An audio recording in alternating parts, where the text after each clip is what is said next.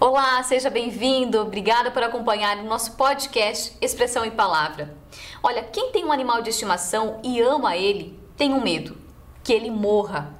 E é difícil, né? Se despedir, dizer adeus para um ser que está ali no teu lado todos os dias, nos dias bons, dias ruins, que não liga para a marca do teu carro, para a marca da tua roupa, está sempre presente. É difícil dizer adeus. Tem que não concorde, mas eu acho que o cão pertence à família. Inclusive, em maio de 2016, o juiz Leandro Aguiar, na época ele era titular da sétima vara civil da comarca de Joinville, ele decidiu numa disputa judicial, separação de um casal, que ele não poderia legislar sobre a guarda compartilhada de um cachorro que pertencia a esse casal.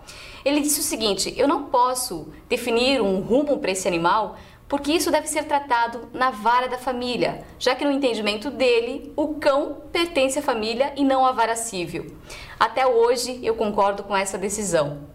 Por isso que hoje eu vou conversar com a Fabiana Nascimento, ela que é psicóloga, ela que fundou o primeiro plantão psicológico Luto por Pets e também o primeiro grupo de apoio Luto por Pets no Brasil. Fabiana, obrigada por participar com a gente. Ela que está lá em São Paulo vai falar com a gente assim à distância. Seja bem-vinda. Eu que agradeço. Obrigada. Bom, eu começo te perguntando como que funciona esse programa Luto por Pets. O plantão psicológico é um serviço de pronto atendimento. Então, imagine um momento que você está vivendo muita angústia, muita dor, desespero, desamparo, que pode ser o teu pet fugiu de casa, uh, uma notícia difícil, está adoecendo, ou eu tenho medo que ele possa vir a morrer pela questão né, ah, da morte em si, ou ele morreu de fato e eu não sei o que fazer. Então, você pode, serviço de plantão psicológico, conversar sobre isso. Então, o plantão é como se fosse um espaço que você pode se organizar, se reconectar para conseguir adiante. E nisso também ele é muito preventivo, porque você consegue ter uma intervenção no exato momento da dor, e ajuda muito nesse, nesse processo. Bom, você é psicóloga, né? Como que funciona? As pessoas agendam uma, uma sessão, elas pagam por essa consulta? Como que funciona esse programa? O plantão ele tem um custo né, do atendimento durante a semana. Na sexta-feira ele é gratuito para as pessoas desempregadas, né? Então é como se fosse um realmente uh, o hospital. Você chega, faz sua inscrição, então, nem sempre tem um agendamento com horário pré-definido, mas tem inscrição né, no atendimento, e o atendimento demora o tempo necessário. Então, diferente da consulta de terapia, que tem hora para começar e terminar, no plantão ele tem hora para começar, mas não tem tempo mínimo né, de duração. É o tempo da pessoa se organizar mesmo naquele momento de dor. Então, tem inscrição no dia para aquele né, espaço ali de pronto atendimento e a pessoa aguarda a sua vez de ser atendido. E como que está a procura? As pessoas têm procurado esse serviço? Como que foi essa repercussão? No começo, é muito interessante, né, que eu começo fazendo um plantão para luto e as pessoas uh, que tinham questão do luto pet, que eu comento que um dos motivos que a pessoa pode buscar ajuda é o luto pet. E as pessoas começam dizendo assim, mas eu não vou tirar a vaga de alguém que precisa mais do que eu. E eu começo a entender o quanto que o luto pet era não reconhecido a ponto da pessoa se sentir inadequada de pedir ajuda, achando que ia tirar a vaga de alguém. E aí eu crio, então, um serviço de plantão psicológico para luto por pets. As pessoas começam, então, a perceber que, opa, esse lugar é meu e eu posso buscar esse apoio, esse suporte. As pessoas começam a ver. Então, a procura, infelizmente, eu digo infelizmente, é muito grande, porque há muitas pessoas passando por esse processo, né, de uh, precisar de apoio, de suporte, mas há poucos serviços ainda adequados para a escuta dessa dor que é muito específica. Como todo luto é específico, este também é específico. Mas como se despedir do seu pet? Como dizer adeus? A gente diz que uh, a gente só vai saber como que vai ser o nosso processo de luto quando a gente passar por ele. Não tem como a gente antever. O que eu posso talvez me organizar é pensar como eu gostaria que fosse esse momento em relação às questões da morte, né? Eu gostaria de enterrar o meu pet, eu gostaria de cremar, que providências eu gostaria de fazer, de cuidado. Mas a circunstância, o contexto, só no exato momento. Então, talvez o se organizar minimamente do que faz sentido para mim diante da morte morte pode me ajudar a diminuir a desorganização do meu luto. Mas em termos de sofrimento, acho que não tem esse lugar de preparo. A gente vai sofrer porque é uma perda muito importante, mas a gente pode buscar serviços de apoio para isso também. Acho que ter essa clareza que há serviços que vão cuidar disso também dá uma sustentação muito grande. pessoas não estão preparadas para isso, é um fato. E acho que a pandemia aproximou muito os animais dos seres humanos. Isso deixa mais difícil, torna mais difícil essa hora da despedida?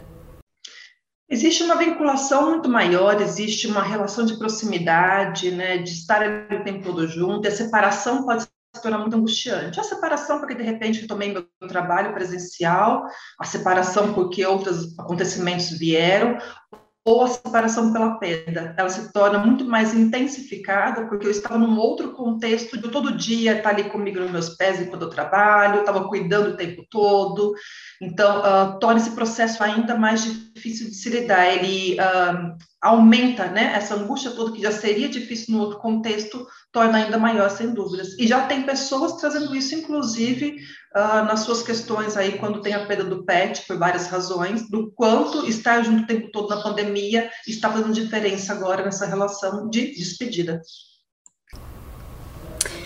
Bom, você tem um Instagram com mais de 25 mil seguidores, tem também um canal no YouTube, né, onde você fala sobre esse assunto. Como que as pessoas podem te encontrar para buscar mais informações?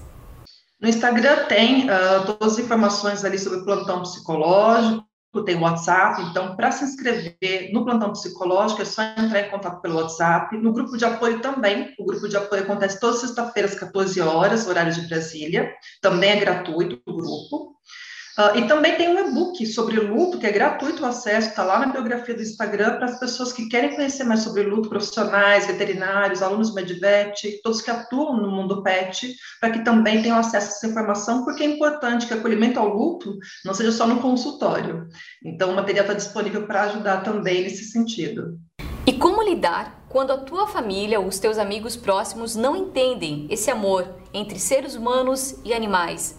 Muitos já vi comentários, por exemplo, ah, isso é frescura, para que tudo isso é só um animal. Como lidar com essa falta de acolhimento?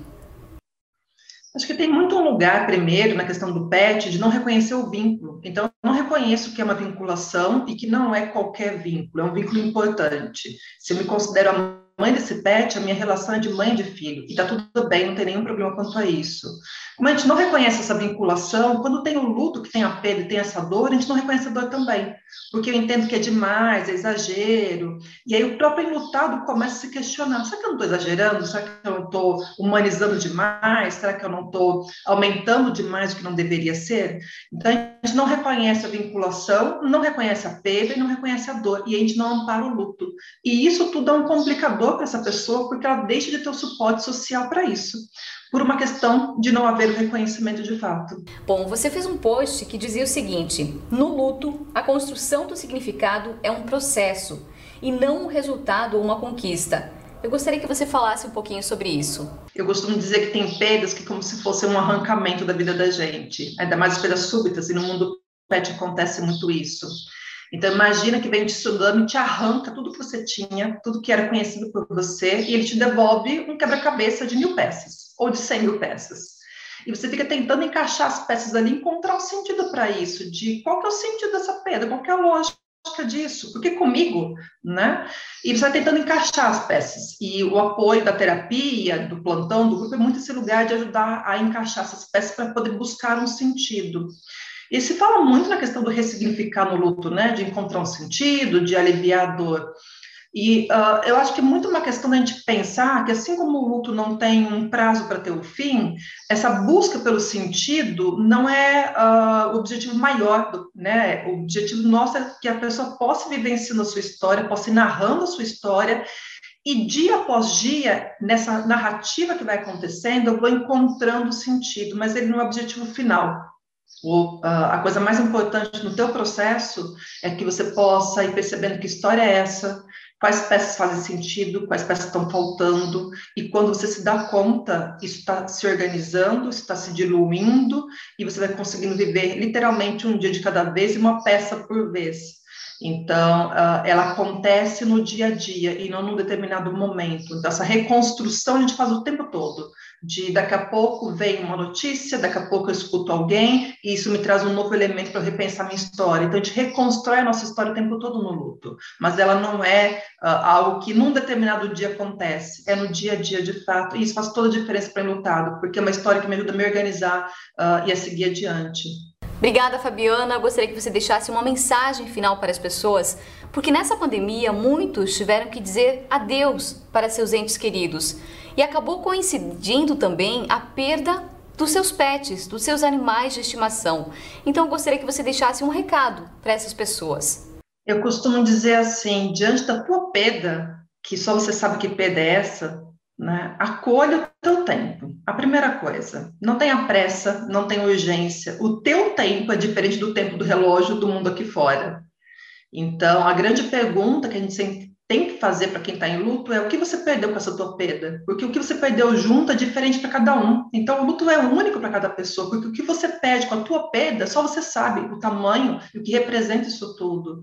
Então, não tenha pressa, acolhe o teu tempo, não precisa desfazer de tudo, não precisa guardar tudo, uh, não precisa tomar decisões importantes agora, mas é importante que você possa ter clareza com você mesmo que está tudo bem estar assim, está tudo bem ter se vinculado tanto, está tudo bem ter amado tanto, dói bastante, mas isso tudo em algum momento vai se organizar de novo e você vai conseguir seguir adiante. Se sentir que está difícil organizar essa dor que está muito grande, pede ajuda Pede quantas vezes precisar, mas busca essa ajuda, esse apoio. E acolhe o teu luto. Muito mais olhar para si, para dentro do que faz sentido para você, do que olhar para fora do que se espera de você. É o momento de voltar para dentro. E com isso você vai conseguindo se perceber, se conectar e saber a hora de levantar a mão e falar agora eu preciso de ajuda. Obrigada, Fabiana, por essa entrevista, pelo teu tempo, um rico conhecimento. E eu deixo aí o convite para que você a siga nas redes sociais. Um beijo, até a próxima!